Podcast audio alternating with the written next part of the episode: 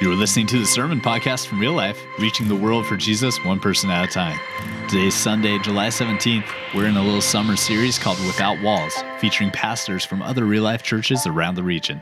Richie Shaw from Real Life Spokane joins us today to share his message, The Gospel Goes, encouraging us to take the gospel with us in all areas of our life. Well, good morning, Real Life. It's super good to see you. Everybody doing okay this morning? Let me ask you one more time, just because I don't think you heard me. Everybody doing okay this morning? Good, good. Well, I am. Uh, I grew up in the Seattle area, live in Spokane now. My name is Richie Shaw from Real Life in Spokane. So I'm kind of a Washington guy. So can we just like huge shout out for everybody over in Pullman? Can we just say hi to everybody in Pullman? Can you put your hands together for Pullman?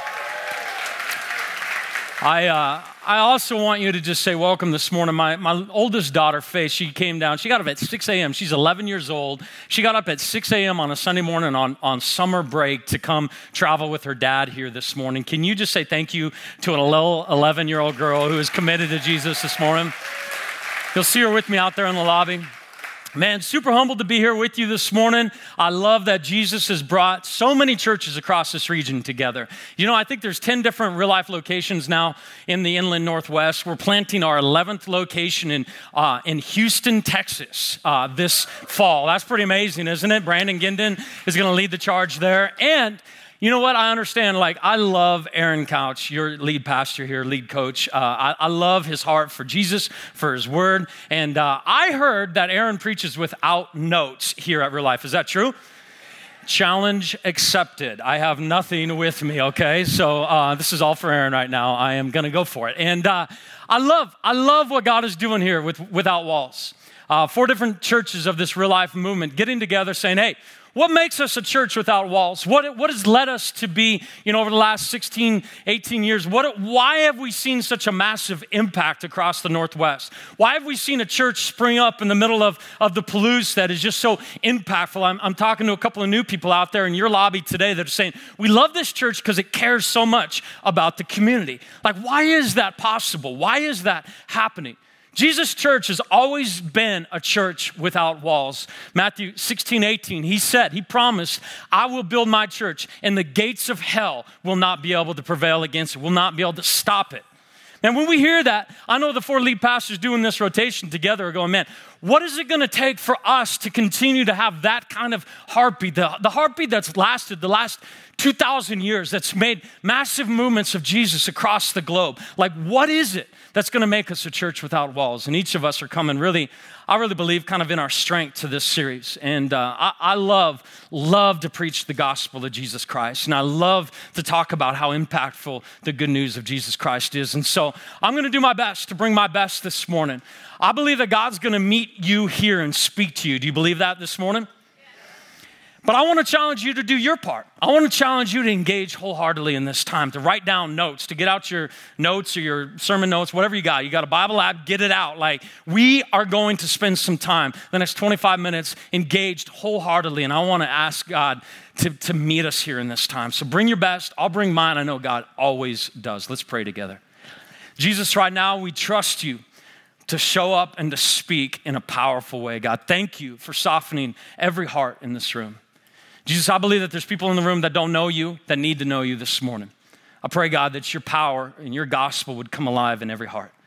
I pray, Jesus, for every heart that's kind of disconnected from you and shrunken back, God, that you would revive, revitalize, God, bring awake, God, in this moment to be reminded of why we do what we do. Jesus, make us your church without walls. God, I pray for uh, everybody in Pullman right now, God, that you would speak powerfully in this time, Jesus. Engage their hearts, holy God, in this time. We love you. We trust you. In your name, can you say amen? The gospel is the power of God for the salvation of all mankind. Do you believe that? It is the power of God for the salvation of all mankind. The gospel is simply this the good news about Jesus Christ, the good news of his coming, of his rescuing of all mankind. Do you know you and I are made to be in relationship with God? We're created that way. I mean, that's the essence of how he made us in Genesis chapter 1, 2. We're also made to be in relationship with each other.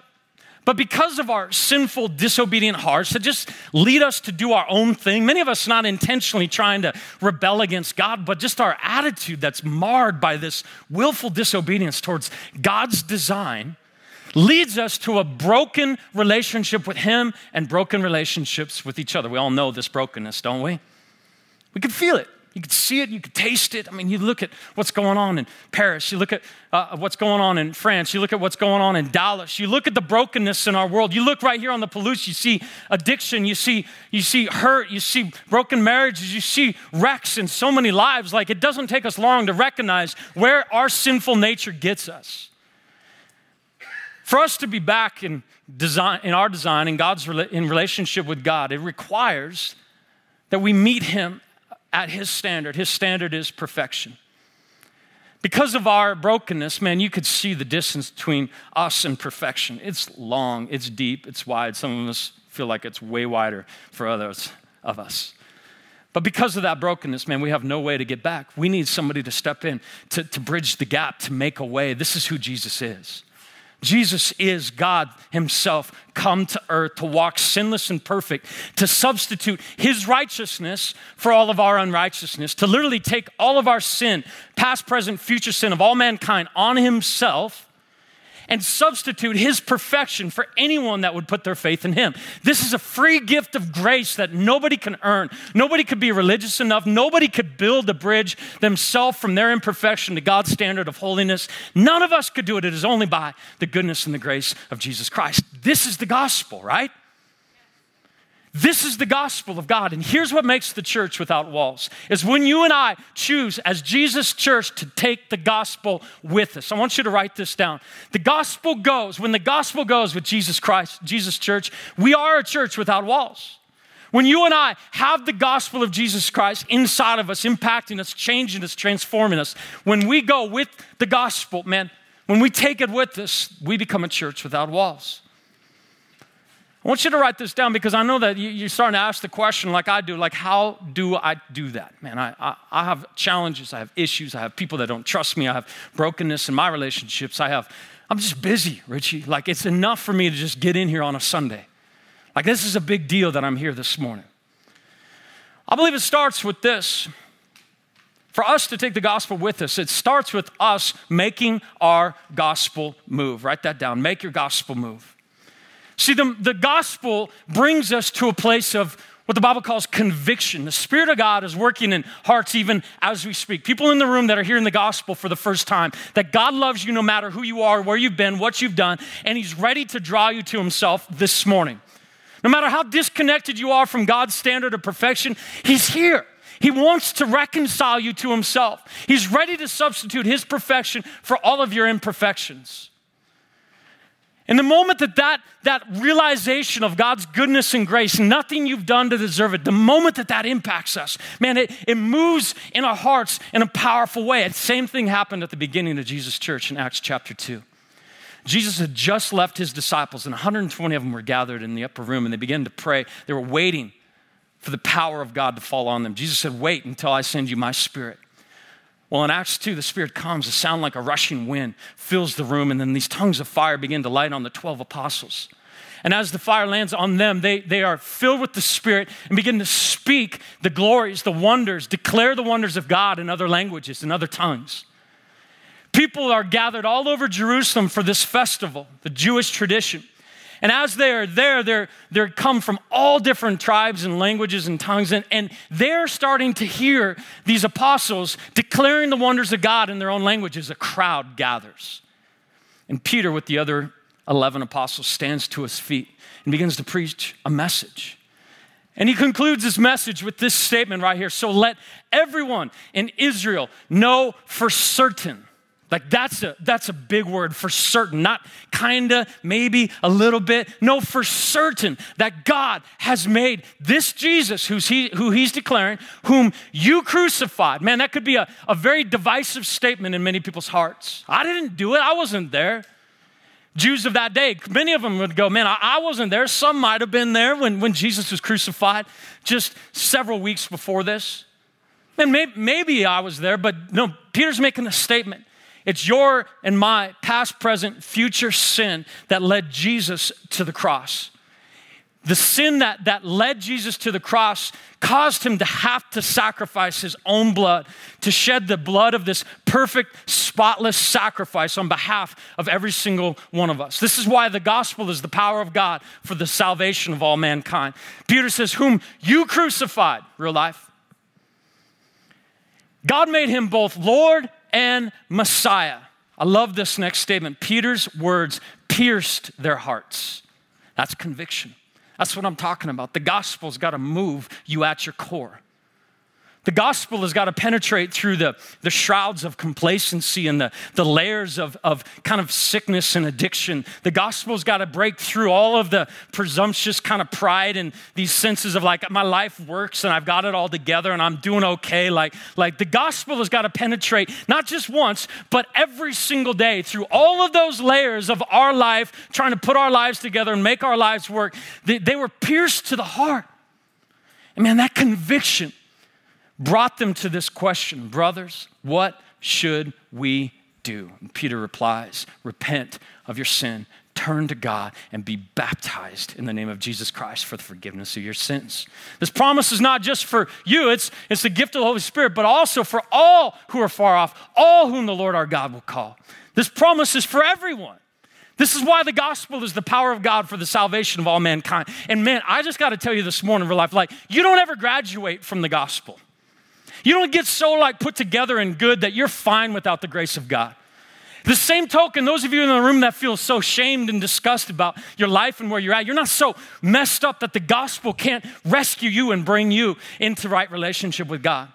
But I want to speak, some of us, man, it's been a while since we've been impacted by the conviction of the Spirit of God, where, where God's led us to this place where we have to ask this question What should I do?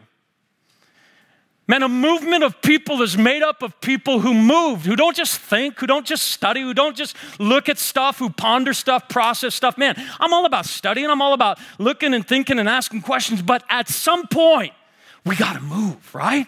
At some point, our lives gotta be changed. At some point, our convictions gotta lead to action. And if you just sit, man, I question, like, what kind of prompting and leadership of the Spirit of God is inside you? Man, for you and I to take the gospel with us, the gospel's got to move us. Are you with me on that?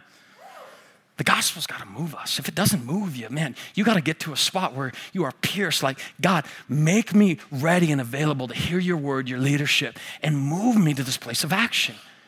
We are people who are asking constantly, God, what do you want me to do? We're repenting, we're turning back to God. There's this consistent growth, these steps happening in our life all the time. For the gospel to go with this, man, we've got to make our gospel move. Second thing is this, though, like for us to take the gospel with us, is, is you and I. This is where, without my notes, I'm challenged right now. This is second point. It's super good, and I can't remember it at all. Will you guys help me out in the back? Second piece, would you? They, no, the second script uh, point. You're close. There you go. Get your gospel motivation. Dang it, I was so close, right? Don't tell Aaron, please. I did so good without my notes all sermon long. Get your gospel motivation. What makes you passionate? What makes you tick? What makes you move? What makes your, your heart just come alive? What makes you just like do, this is the phrase for us at Real Life Spokane, do whatever it takes. What is it about your life? Like, is it making lots of money? Is it having the perfect family? Is it having the most amazing student athlete? Like, what is it about your life that just gets you lit up that you just say, I will do whatever it takes? See, Jesus had a gospel motivation. Luke 19 10, he says, The Son of Man came to seek and save those who are lost. See, if you and I are going to have the same passion of our master, of our leader, of the kingdom uh, of God, the king of the kingdom of God. His name is Jesus. We look at this passage in Luke 19:10 and we go, well, his motivation was clear. He came to seek and save those who were lost. You know, the number one emotional response Jesus had with people was compassion. Zacchaeus in this story, Luke 19, and he, he's, a, he's a short little guy. You heard the story before. He's a wee little man. Maybe you went to VBS or something like that when you were a kid. Maybe you didn't. That's okay. I was a church kid and I'm still recovering from it. And uh, he, He's this little short tax collector, and the Jews hated him because he was a Jew that betrayed him. He, he's now working for the oppressive Roman government, and they can't stand these traitors. And so he's a reject, he's an outcast, and he's very rich because of his, his abuse of this uh, tax system. And so so he's this kind of outsider, like one like in your life that would annoy you. This one that maybe he's at work that never gets work done and always complains about what work you're not doing, or maybe this family member that's always gossiping behind your back, or this friend that you used to have but you no longer have because you can't stand the way that they interact with you. Like, like we've all got those people in our life. And, and Jesus walks into town, and all the religious people are there, all the people that look just like us, sound like us, smell like us, look exactly like us. Like, like they're all there waiting for Jesus to greet them, maybe, maybe to, to even like acknowledge them. And Jesus sees that Zacchaeus, the short little, wee little man, has climbed a sycamore tree. And he's climbed this tree because he wanted to see Jesus. And what I love about Jesus as he walks into town, he finds the people who are the most hungry, the most desperate, the most passionate about doing whatever it takes to be near him. Don't you love that? He looks right past all the presumptuous religious people that got their lives all put together, that kind of graduated from the gospel. He looks right past them and he looks to the guy in the tree and goes, Man, Zacchaeus, come down. I'm going to your house today. Man, I think of the moments when Jesus' disciples are kind of annoyed by the, the people, like all these families are bringing their kids because they just want Jesus to bless their little ones. And, and the disciples are shooing the kids away, going, No, no, no, get them away, get them away. Like, like we can't, we don't have time for this. And Jesus is moved with what? With compassion. Now bring these little children to me. The disciples go with Jesus across the lake and, and, and they get to this spot where they're ready to pray and to rest, and hordes of people, thousands and thousands of people travel all the way around the lake to find him. And, and, and they get there, and you can imagine the disciples like, holy smoke, like we, we're trying to get away from these people, and we just need some time to rest. We've been busy with all these miracles and all these healings and all this crazy stuff that Jesus has been doing. And, and here are these people, Master, send them away. They're hungry. Tell them to go get some food. And Jesus says, You give them something to eat. He's moved with compassion. He says they're like, they're like sheep without a shepherd. They're harassed and helpless, he says. Jesus calls Zacchaeus down from the tree and says, I'm going to your house today. Zacchaeus begins to repent of all of his sin, and, and, and, and he, he, he gives back four times everything he's stolen from people. And Jesus says, Surely salvation has come to this house today, for the Son of Man, Luke 19 10, came to seek and save those who are lost. What motivates us, real life? What, what drives our hearts? What brings passion to us? What gives us this courage to do whatever it takes, no matter what? Nothing's going to stand in our way of moments where we see a man like Zacchaeus, despised, rejected, outcast, set aside from society, that, that, that our Savior would take the time to notice, like, who are those people that we're overlooking because we're annoyed by them? Like, our motivation, if it doesn't kind of roll with this sense of urgency and passion, like, man, I want to just challenge us to ask God, like, God, my heart doesn't break like yours does. Break it. I don't feel a burden like you do, Jesus. Give me a burden. I'm just more consumed with my life and my job and my money and my kids and my busyness. Like, like we got stuff, don't we? But below the surface of it all, I hear our saviors going, man, are you going to be a church without walls? Or are you going to just be content to just attend services, go through religious motion, and just do things that good church people do and miss the boat completely?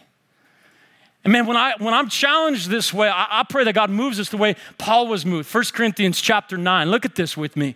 When he was moved in 1 Corinthians chapter 9, he says, Even though I'm a free man with no master, I have become a slave to all people to bring, here's his motivation, many to Christ. When I was with the Jews, I lived like a Jew to bring the Jews to Christ. Here's his motivation. When I was with those who follow the Jewish law, I too lived under that law. Even though I am not subject to the law, I did this so I could bring to Christ those who are under the law. Hear him, bring them to Christ. When I was with the Gentiles who do not follow the Jewish law, I too lived apart from the law so I could bring them to Christ. I don't ignore the law of God, I obey the law of Christ. When I'm with those who are weak, I share their weaknesses, for I want to bring the weak to Christ. Yes, I try to find common ground with everyone, doing everything I can, I can to save some. I do everything, you hear this, whatever it takes, to spread the good news and sharing its blessing. Don't you realize that in a race, everyone runs, but only one person gets the prize? So run to win. And I, I, I, want us to be a movement of people who move, who run, not with just a complacency and layers of kind of awkwardness and, and hesitation in our life, but people that are courageous enough to run to win. Get this gospel motivation inside of you. Get this motivation inside of you that drives you in, in humility and, and, and, and this, this drive, this passion that says, I will do whatever it takes. Man, I get off so easy. Do you get off like, man, it's like a switch, it's like a light switch for me. Intentional, in tune with the Spirit, unintentional, selfish, doing my own thing. Anybody else got that light switch inside them? I hate this, right? I hate this old version of me. Like, I've worked so hard over the last couple of decades, me and Jesus, like growing in the Spirit and walking in the Spirit. But then there's this just like this reverting that happens so quick. My oldest that's here with me, she plays, well, both my girls play club soccer, and um, she had a tournament last weekend over in Seattle. And we're over at this tournament, and his first game, new team, all these parents on the sideline, this, this, massive mission field, and I don't care diddly squat about any of them. I don't know what happened inside me, but the flip, like the switch flipped, and all I care about is my daughter winning a stupid soccer game, like that parents drive hundreds of miles to Seattle. Like, we are crazy, right, in Spokane? Like, it makes no sense. Let's not play anybody in Spokane. Let's all drive to Seattle and play Seattle people, because, like, they're way different than Spokane people. And uh, we, we're like, we're there, and all I care about is my daughter winning the soccer game. I have no mind at all for this massive mission field. And, and, and, I'm missing it completely. Like, by the grace of God, my amazing wife, who's home with my younger daughter today, like, like there was so much kind of going on during that first game that by game two, thank God, my eyes were opened, right? But like, the switch is just so like lame inside of us. Like, we just go selfish, internal, what I don't have, what I don't know, like, what, where I'm missing it. And, and really, I believe like the gospel motivation that's got to ooze out outside of us says we will do whatever it takes to see God, your kingdom come, to see your gospel move to these people's lives. Third piece of this is that we got to create gospel moments. For us to take the gospel with us, we got to create gospel moments. Let me warn us on this gospel moments are not created by how much you know. Sure, you got to answer questions sometimes, but I think that's probably one of our biggest fears is I won't know what to say when somebody asks me a question about the Bible prove the validity of Scripture, right? The deity of Christ, like all these big theological words about eschatology and these different things, you know, Calvinism, like we don't know. Like, and if I don't know, then maybe I can't talk ever about. Like, most non-Christians don't know any of those words either, so you're pretty safe. And and and and I would just encourage you on this, like like like what we know does not create gospel moments. In fact, Paul wrote it in 1 Corinthians. He said, actually, um, knowledge puffs up, which disconnects us from people, and love builds up, which connects us to people. Gospel moments are created not by the knowledge and the answers that we have, but by the love that we display in our relationships. Paul says in Romans 12 9, he says, Don't just pretend to love others, really love them. Yeah, when I hear that, don't you kind of go like, well, yeah, like you shouldn't have to like reiterate the second part of the phrase, right? Paul, like, no, I get like what it means not to pretend. But but but but what he's suggesting here with double emphasis is that you and I have the propensity as people to fake it. To just go through motions and pretend like we care about people when really we're self motivated. I want you to challenge yourself this week. Like, what's driving you in these relationships? Self accolades, self recognition, self kind of acclaim, like this, this self positioning that we're trying to garner in our relationships. And this is not love. At the core of Jesus' church is Luke 9 23 when he says, If anyone would come after me, he must deny himself, take up his cross daily, and follow me. For us to truly learn how to love and not just pretend to love people, like manipulate people to get what we want, like we'll pretend to be nice just to get what we want, that's not love. It requires us to deny ourselves, to take up this cross that Jesus has given to us, and to carry it toward the death of our selfish, sinful nature every single day. Man, when you and I learn to really love people, gospel moments are created. When we hate what is wrong, hold tightly to what is good. Men at work, when you choose to walk away from conversations that are degrading of other people, of, of particular people groups and you know racist or sexist and in different manners like when you choose to walk away from those conversations you're, you're hating what is wrong and you're clinging to what is good. In those moments guess what? People are going to ask you what's up with your motivation? Why are you separating yourself? Why do you why do you want to not be in and you got to do it gracefully. You don't you don't flip everybody the bird and walk away like oh you guys are all heathens right? Like no no no no. Like you you do this graciously but you walk away He says, Love each other with genuine affection and take delight in honoring each other. Ladies, when you're together with the other women who have husbands and boyfriends and you know fiancés as well, and you choose to honor your man instead of degrade your man. In a culture of dishonor, that's so popular. I mean, in, in online, you know, kind of you can post whatever you want online and feel like nobody can say anything about it. Like in a culture of dishonor and brokenness, for you to say, no, no, I choose to honor the man that God has given me, that's put in my life. I choose to lift him up when everybody else would l- kind of put their husband down. Like you're going to stick out massively, and a gospel moment is going to be created by your choice to honor this other person in your life. Never be lazy, he says. Every employee in the room, I want you to hear this. Never be lazy, but work hard and serve the Lord enthusiastically. The moment that you choose to not just work for yourself at work, Lazy is not just getting the job done. Lazy is being there for a paycheck and just living for the weekend. Your boss knows the difference, I guarantee you. And the moment that you choose to engage wholeheartedly and want the organization to be better because you're there, your boss is going to be like, Who are you? Like, where did you come from? A gospel moment is going to be created because of your selflessness, because of this love inside you for your boss and this organization that he's created. Man, do not be lazy, Paul says. Work hard as unto the Lord with enthusiasm. Do whatever it takes to see these people know the goodness and the power of Jesus Christ. Create these gospel moments. Man, I think the, the heart posture for us is so essential that we recognize in all of this. I was with a friend a couple of weeks ago, and he, uh, he doesn't know Jesus at all. And I was so motivated and excited about this moment because he invited me to speak into a big transition in his life.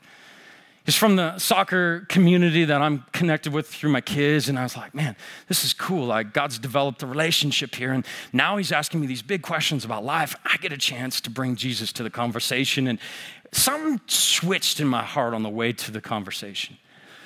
Well, I wasn't motivated by love anymore. I started being motivated by self because I'm going, man, it's been a while since I led somebody to Jesus, and I'm really excited about this opportunity, and I'm really hopeful that he's going to come to know Jesus and know his grace. And so it literally got so twisted inside my heart that I didn't care anymore about him and his decision and his process that he was in, that I was just looking to almost like, this is gross, pastor confession for a moment, like notch my belt spiritually. I mean, as, as horrible as that is, I, I just, I didn't know it until after the conversation was over. And here's how I recognized it is slowly through the conversation, he's sharing what's going on, and I'm like, I'm trying to like somehow like bring Jesus to every like statement, you know, and I'm a pastor and I know a lot of the answers to a lot of the questions that you might have insecurities about. Like, like, like I've tried all of that stuff that you would hope you would know, and none of it worked. He honestly, he was backing out of the conversation. Ever been in those conversations where people can't wait to get out of it? I created that one and it broke my heart. You know why? Because I love this guy. And I recognized that my selfishness disconnected me from my friend, and he couldn't wait to be done with our coffee. The Spirit of God just put that on my heart right after the meeting. I'm like, oh, what an idiot. Like, what did I just do? I went to my men's group later on that day. I said, guys, I think I screwed this up. What do you think? They're like, yes, you screwed that up. Thank you. And I go, What do you think I should do? And they go, Well, what do you think you should do? And I go, ah, I think I got to apologize. He said, Yeah, you do. So I called him up, and I kind of knew he wouldn't answer. You know, like those conversations, like where he's just like straight to voicemail, you know, like one ring, straight to voicemail. Ugh. And uh, I leave him this long voicemail just apologizing, dude. I am sorry. I was shoving Jesus down your throat like Jesus needed some help, right, from me. And I just apologize. And, uh, you know, he texts me like two days later, which is actually quicker than I thought it would be. And he said, Dude, I got your voicemail. Appreciate it a ton. Means the world to me. I can't wait to get together again. And when he said that, it was just like, God, your grace is so good. You, you, thank you for another opportunity to continue to learn how to love somebody. You know what I, I, I love about the Gospels? It's not just for them, it's for me too and that we're not disconnected from the good news of Jesus Christ. We're desperate for the grace of God to be at work in our lives and the life of everyone around us. See, when you and I are passionate about this motivation, creating gospel moments, the thing that gets created is gospel momentum. Write this down. You and I got to learn how to step into gospel momentum. Step into gospel momentum. In Acts chapter 2, here's what happened. 3,000 people gave their heart to Jesus when Peter preached that sermon. And it says this in verse 42 they devoted themselves to the apostles' teaching and the fellowship, to the breaking of bread and the prayers. This is what the church devoted themselves to apostles' teaching, fellowship, breaking of bread, and prayers. Can you go to the next slide for me? Awe came upon every soul, and many wonders and signs were being done through the apostles. And all who believed were together and had all things in common. They were selling their possessions, belongings, distributing the proceeds. Just like half a slide behind me, just go one more. Uh, to all as any had need. See, a lot of times I, I read this passage, just stay there on, on, the, on the screen if you guys would. And I go, man, we got to sell our possessions. We got to we got to give to anyone who had need. And what we're trying to do in that inevitably is trying to create momentum. But what I see here is a response. It's a snapshot. It's a Kodak moment that Luke took of Jesus' church without walls. This wasn't something the church like created, because listen to this day by day attending the temple together, breaking bread in their homes. They received their food with glad and generous hearts, praising God and having favor. You know what that favor word is? Momentum with all the people. And the Lord, who? The Lord added to their number day by day those who are being saved.